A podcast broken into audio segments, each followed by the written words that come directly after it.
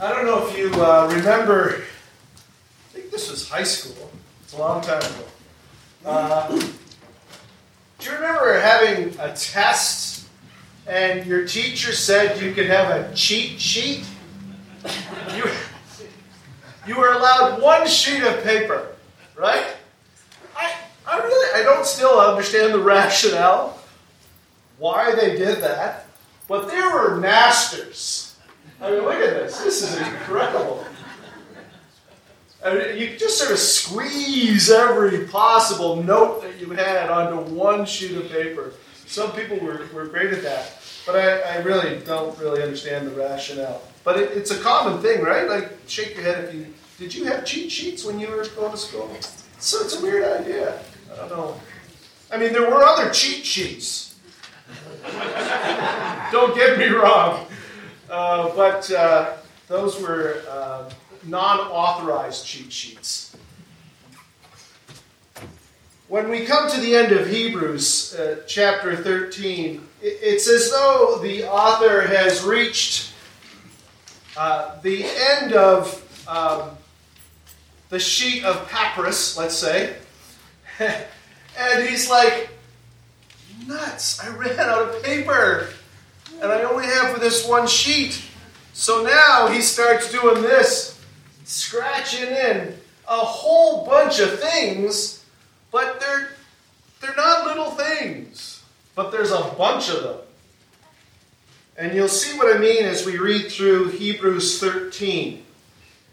I'm going to read the entire chapter. It's not very long. You'll see what I mean as we read through it. The words will be up there for you. Keep on loving one another as brothers and sisters. Do not forget to show hospitality to strangers, for by doing so, some people have shown hospitality to angels without knowing it. Continue to remember those in prison, as if you were together with them in prison, and those who are mistreated, as if you yourselves are suffering. Marriage should be honored by all, and the marriage bed kept pure, for God will judge the adulterer and all the sexually immoral. Keep your lives free from the love of money, and be content with what you have, because God has said, never will I leave you, never will I forsake you. So we say with confidence, the Lord is my helper. I will not be afraid. What can mere mortals do to me? Remember your leaders who spoke the word of God to you. Consider the outcome of their way of life and imitate their faith. Jesus Christ is the same yesterday and today and forever. Do not be carried away by all kinds of strange teachings.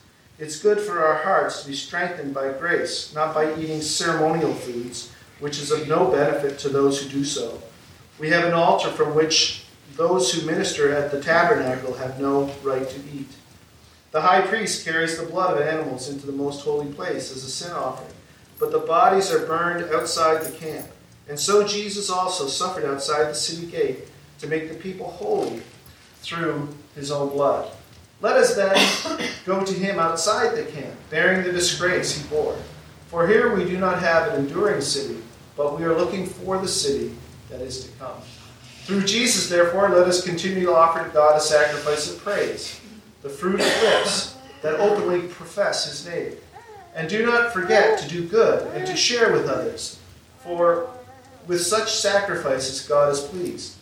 Have confidence in your leaders and submit to their authority, because they keep watch over you as those who must give an account. Do this so that their work will be a joy, not a burden, for that would be of no benefit to you. Pray for us.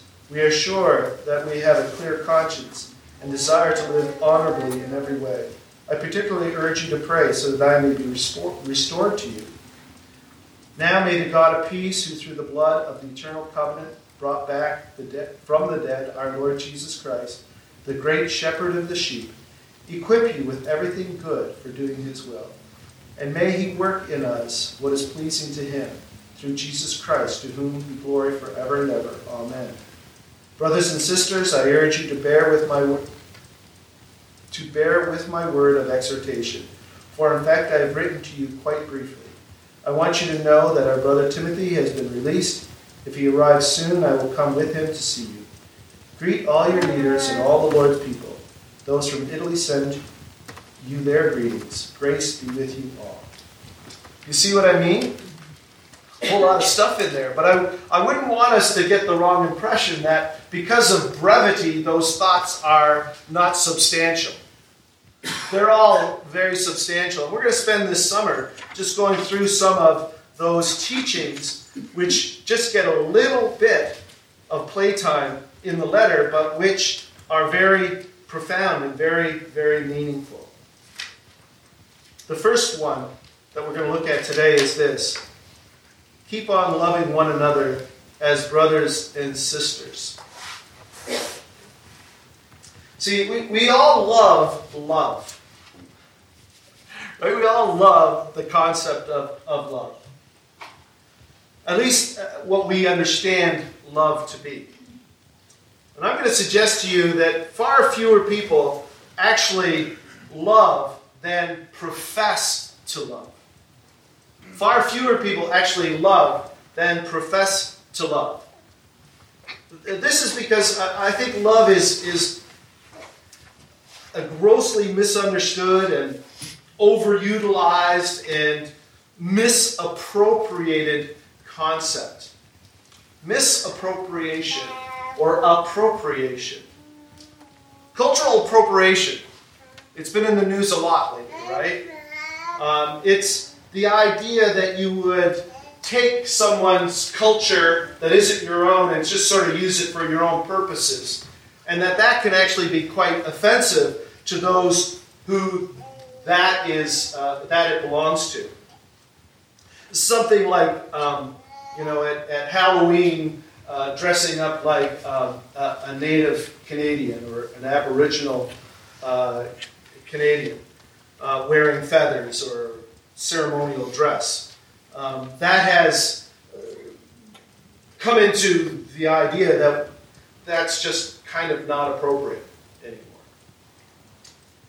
My guess is that our appropriation of God's incredible quality known as love is horribly offensive to him. Let me say that again. It's, it's my guess that our appropriation of his quality, known as love, is horribly offensive to him. I mean, we throw the term around so glibly and so loosely and so freely. We use it to get what we want quite often. Perhaps we're really anxious to get a relationship, so we throw the L word out. But we really uh, betray ourselves when we recognize that, in fact, we can fall in and out of love quickly. You know, this concept of falling out of love, I don't see it in Scripture. Falling out of love. This is why the author of Hebrews writes that we are to love as brothers and sisters. Isn't he kind of trying to up the ante there a little bit when he says love, but as brothers and sisters?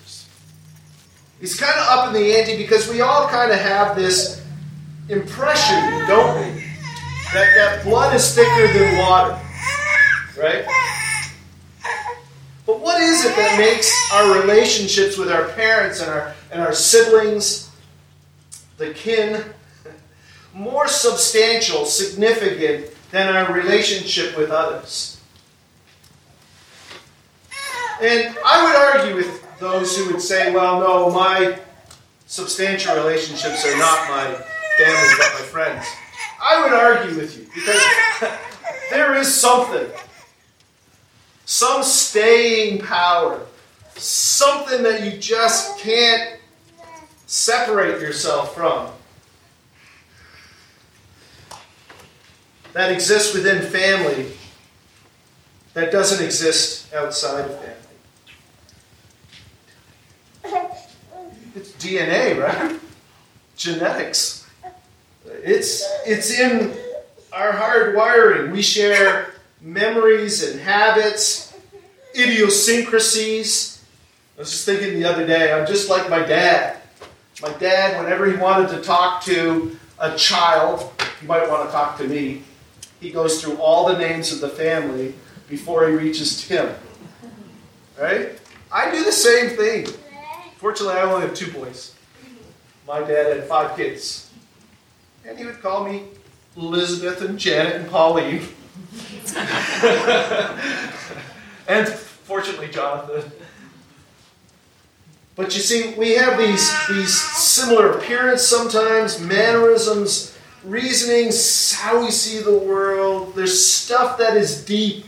And so, I know I'm talking about the ideal here. But your love for your family goes deep. It's unquestioned. It's unquest- unconditional. It's, it's supposed to be never-ending. It is a part of who you are. It's a part of your identity. And this is the love that we are to have for our fellow brothers and sisters in Christ.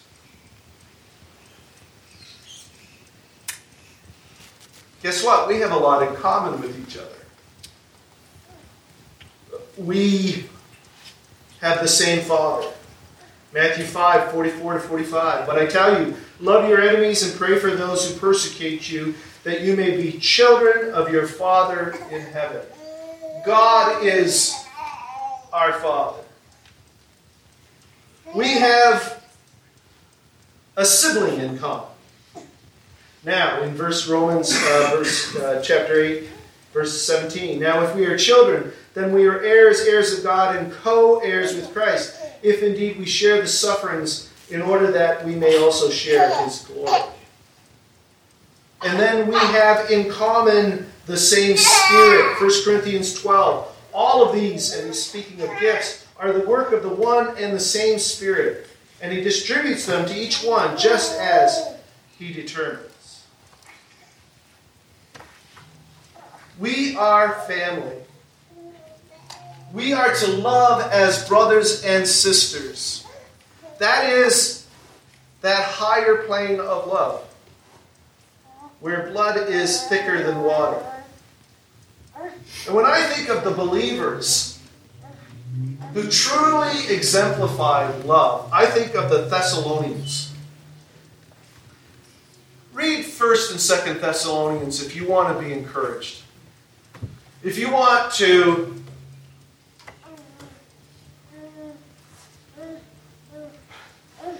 see proof that it actually can work, I'm speaking of the church. The church can work. The church can be a place where we love each other as brothers and sisters. Read First and Second Thessalonians. Paul describes his appreciation for them uh, in, in the first ten verses of his first letter. And I'll just, uh, I'll read this. You had a map up there. Just so you know, Thessalonica is, you know, where we think of Greece. These are the first verses of his first letter to the Thessalonians. It was a church that he had established in his second missionary journey. Paul, Silas, and Timothy, to the church of the Thessalonians in God the Father and the Lord Jesus Christ, grace and peace to you. We always thank God for all of you and continually mention you in our prayers. We remember before our God and Father your work produced by faith, your labor prompted by love, and your endurance inspired by hope in our Lord Jesus Christ. For we know, brothers and sisters loved by God, that He has chosen you, because our gospel came to you not simply with words, but also with power, with the Holy Spirit and deep conviction. You know how we lived among you for your sake. You became imitators of us and of the Lord. For you welcomed the message in the midst of severe suffering with the joy given by the Holy Spirit. And so you became a model to all the believers in Macedonia and Achaia. The Lord's message rang out from you, not only in Macedonia and Achaia, your faith in God has become known everywhere. Therefore, we do not need to say anything about it, for they themselves report the kind of reception you gave us. They tell how you turned to God from idols to serve the living and true God and to wait for his Son from heaven, whom he raised from the dead, Jesus, who rescues us from the coming wrath. See, the Thessalonians were well known as a church that worked, as a church that truly loved as brothers and sisters. We don't have time to talk about faith and hope, but we are going to look at their love for each other. You know, as a as a teacher and as a, a supervisor, I have had students and fellow employees that I've been responsible to uh, evaluate or to give them some feedback, right? As a teacher, report cards, um, and as uh, a supervisor doing uh, performance reviews and that sort of thing. And I got to tell you, there, there are um, there are some students and some employees that simply, you don't know what to say about them. They're awesome. I mean, they put you to shame. And you're having to write a review. And what you end up doing is you end up saying pretty much, you know, keep up the good work, you know, keep doing this, you know, continue to do that. And if you read First and Second Thessalonians, that's what you see in Paul's letter. You're, you're awesome. Keep up the good work. Keep doing this. Keep doing that. You're doing great. And so I want to take a look at two little excerpts. And in there we see Paul's exhortation for them to continue to do things that they're already doing. And they have to do with this idea of loving our brothers and sisters. And it is clear that this idea of love is some kind of frivolous sort of ooey-gooey feeling, this sort of thing that has no substance, is not what the Thessalonians had with each other. You'll see that it takes blood, sweat, and tears to love, to truly love as God calls us to love. So I'm just going to read uh, First Thessalonians four, nine to twelve. This is the first uh, passage I want us to take a look at.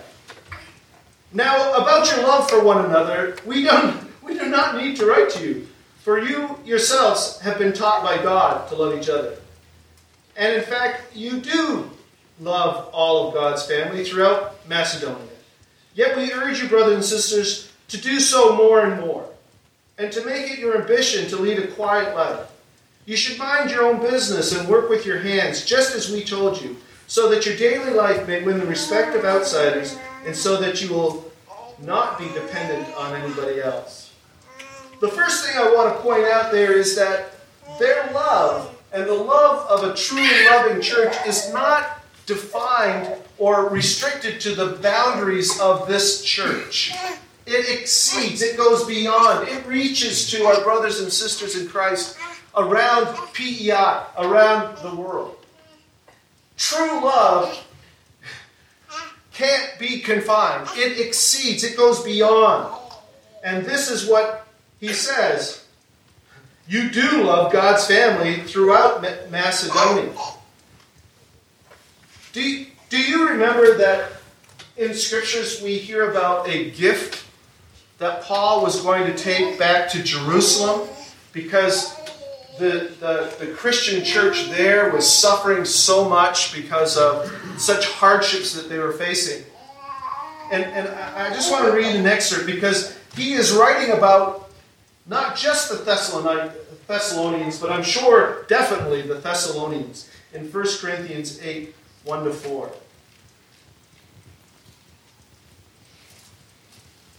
He says these words. First Corinthians eight, one to four. No, got the wrong one there. Maybe second.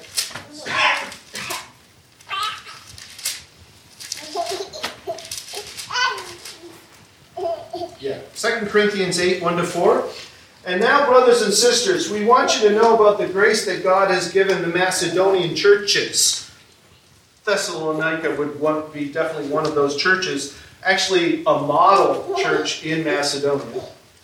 In the midst of very severe trial, they overflowing, um, their overflowing joy and their extreme poverty welled up in rich generosity.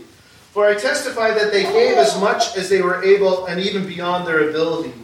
Entirely on their own, they urgently pleaded with us for the privilege of sharing in this service to the Lord's people.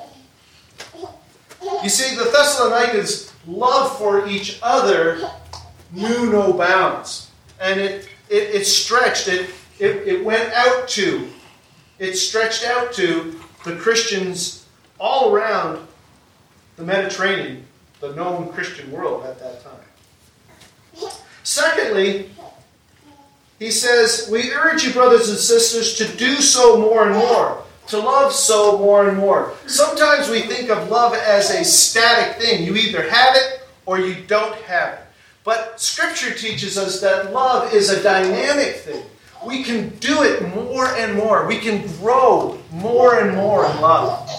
And so here he is, the teacher, doing a review on this church in Thessalonica. And he says, man, you guys, your love is exemplary. Everybody in the world knows about your love. But that didn't stop him. He still said, do it more and more. Keep growing your love. And so as a church, we need to not just think of people beyond our boundaries, but we have to continue to figure out ways how to love each other more. I can't just say I love Dale. I have to figure out how I can love Dale more and more. What's that going to be? What's that going to mean for me? Thirdly, you should mind your own business. Colleen's group sings a song about uh, P E I. What's that one? I think it's from Anne of Green Gables, that song, isn't it? And uh, one of the characteristics of people on the Prince Edward Island is that they like to know each other's business. The Apostle Paul is saying, don't, don't mind other people's business. You should know your own business. So, so some of you were saying to yourself, yeah, but Pastor Tim, about three weeks ago, you said the church is supposed to be accountable to each other and we're supposed to know each other's business. And that's absolutely true. We're not talking here about accountability. We're talking here about being a busybody. Right? Have you ever had an employer who was a micromanager? Oh! I mean, I guess some people, if they're lazy, they don't mind that. But if you're a go-getter and you want to do stuff, you know, you want to get the job done. To have some boss over telling you exactly what to do and messing up with your work and always being involved and always second-guessing drives you crazy. It does not endear you to your supervisor or to your boss. And therefore, we need to mind our own business. It is not my job to tell you how to live your life. Right? You'll see in a few minutes, it is my job to call you to account. But it is my job to tell you, you know, how to live your life. This is the next thing that he says. And work with your hands so that you will not be dependent on anybody. Some people are actually drawn to the church because they know it's a charitable organization, and that they'll be able to avail themselves of the resources that are available in the church. For some people, they feel that they're entitled to help, right? And Scripture's very strong on this, that we are to work and provide for ourselves as best we can. There will be times when we can't, and then the church is to help. But we're not to become dependent on the church. You see how that becomes a problem with this loving each other as brothers and sisters? We don't want to be in relationships where people are taking advantage. And so we are to work with our own hands so that we will not be dependent on anybody else. This is the next little passage. It's in the next chapter. It's talking about how this church can continue to be a model, how this church can continue to be exemplary. I'll just read these three verses.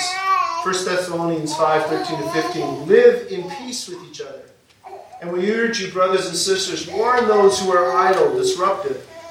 Encourage the disheartened. Help the weak. Be patient with one another. Make sure that nobody pays back wrong for wrong, but always strive to do what is good for each other and to everyone else.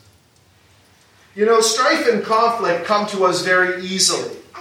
We, by nature, have no problem conjuring up conflict and strife.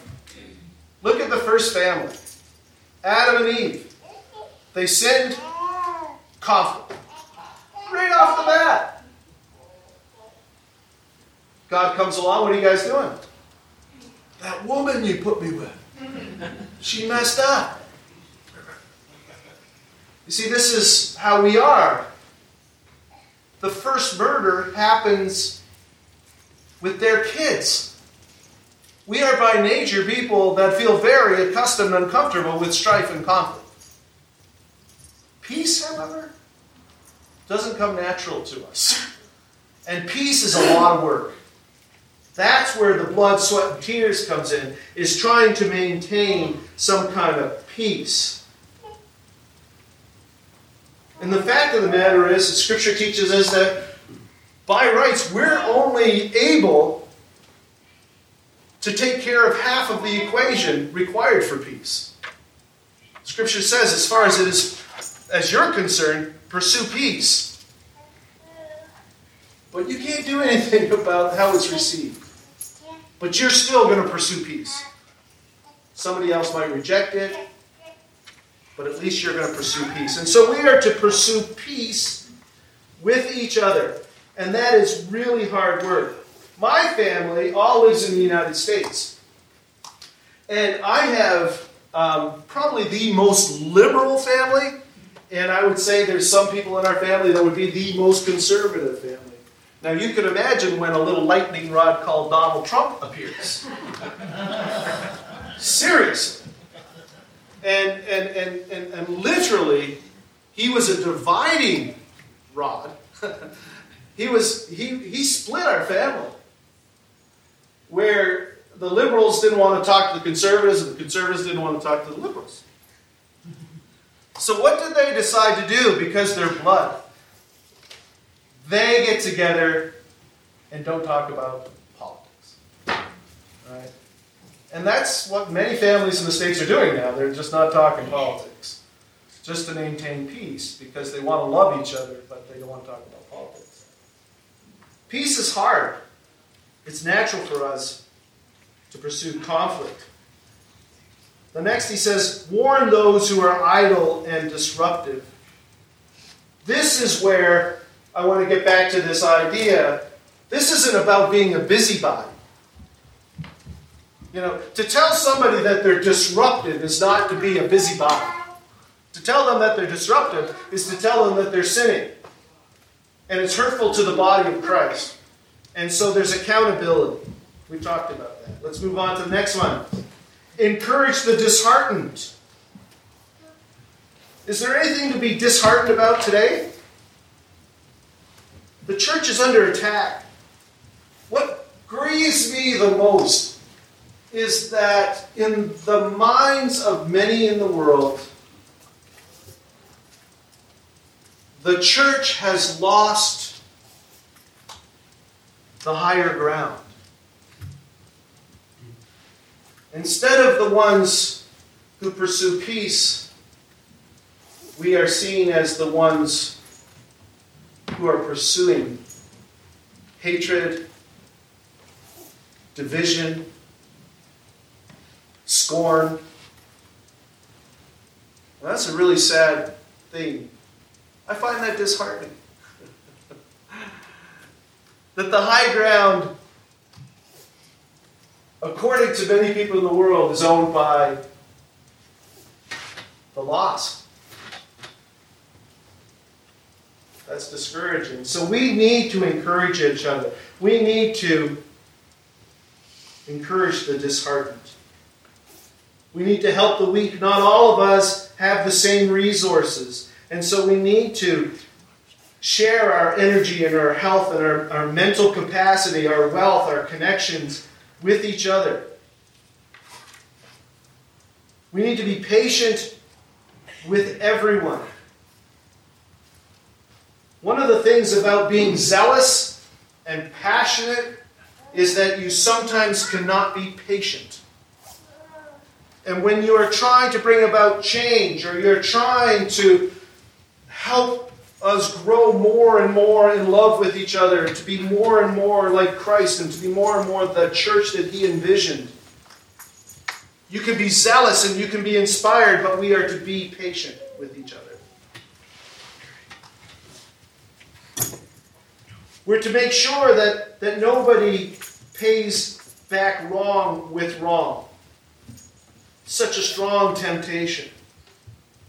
But the thing is, we are committed to, within the church, loving relationships that are long-term, not short-term, not relationships that are easy come, easy go, that we'll throw out if things don't go the way we want. We need to be all in.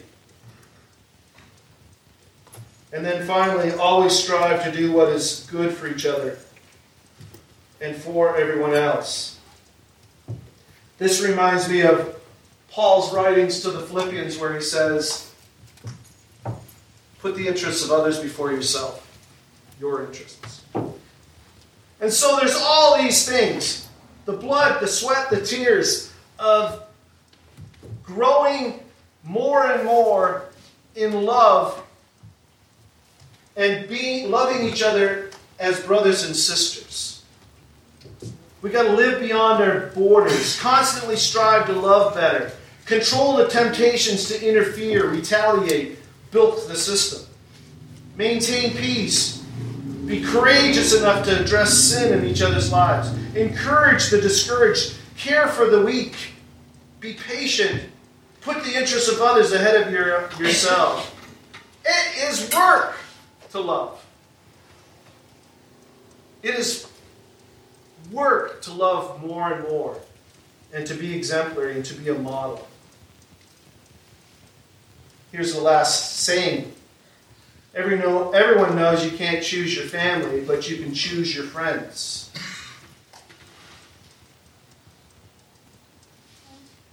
There's nothing wrong with that statement, other than to me, it has a scent that suggests that obligation is less important than what you want. You see, we can choose our friends because we can be very shallow with friends. But with family, there's obligation. With family, there's commitment, whether we like it or not. With friends, there's the possibility that, well, I can always get more friends. But you can't always get more family. And that concerns me. I, I, I'm reminded of First Corinthians twelve, where it says this, the eye cannot say to the hand, I don't need you. Isn't that amazing? I can't say to Johan, I don't need you, Johan. I don't need you.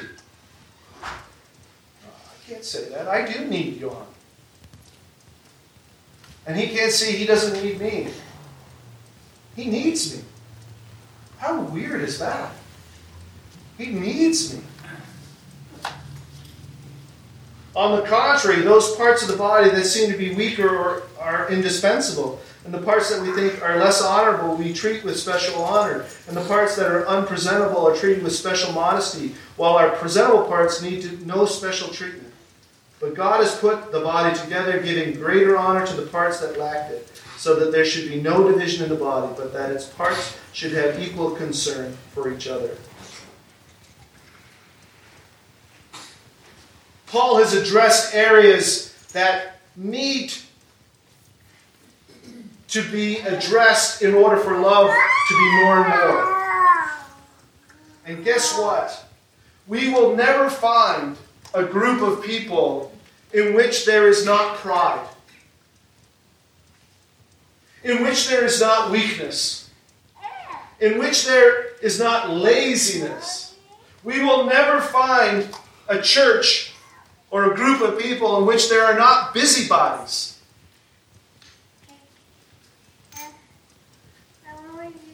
But they're blood.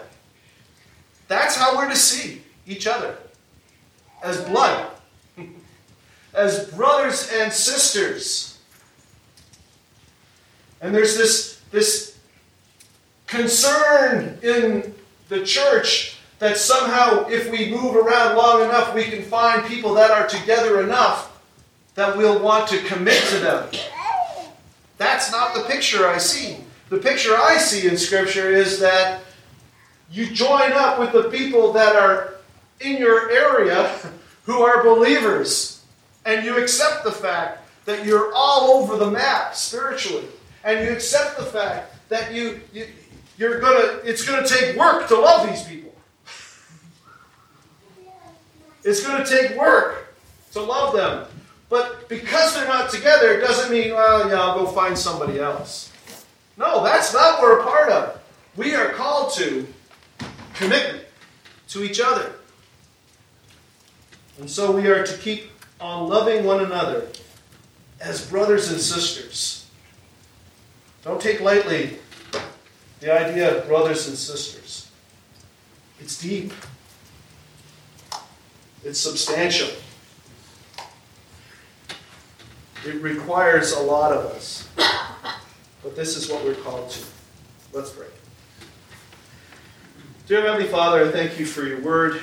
Thank you for this wonderful letter, number two, from Paul to the church in Thessalonica. Thank you, Lord, for their exemplary model and how they showed love for each other. And all the things on their checklist to keep track of, Lord, so that they could love more and more. Lord, help us to be so committed that we would not treat our relationships as brothers and sisters in Christ, as the family of God, lightly or with disrespect, but that we would be willing to work at it.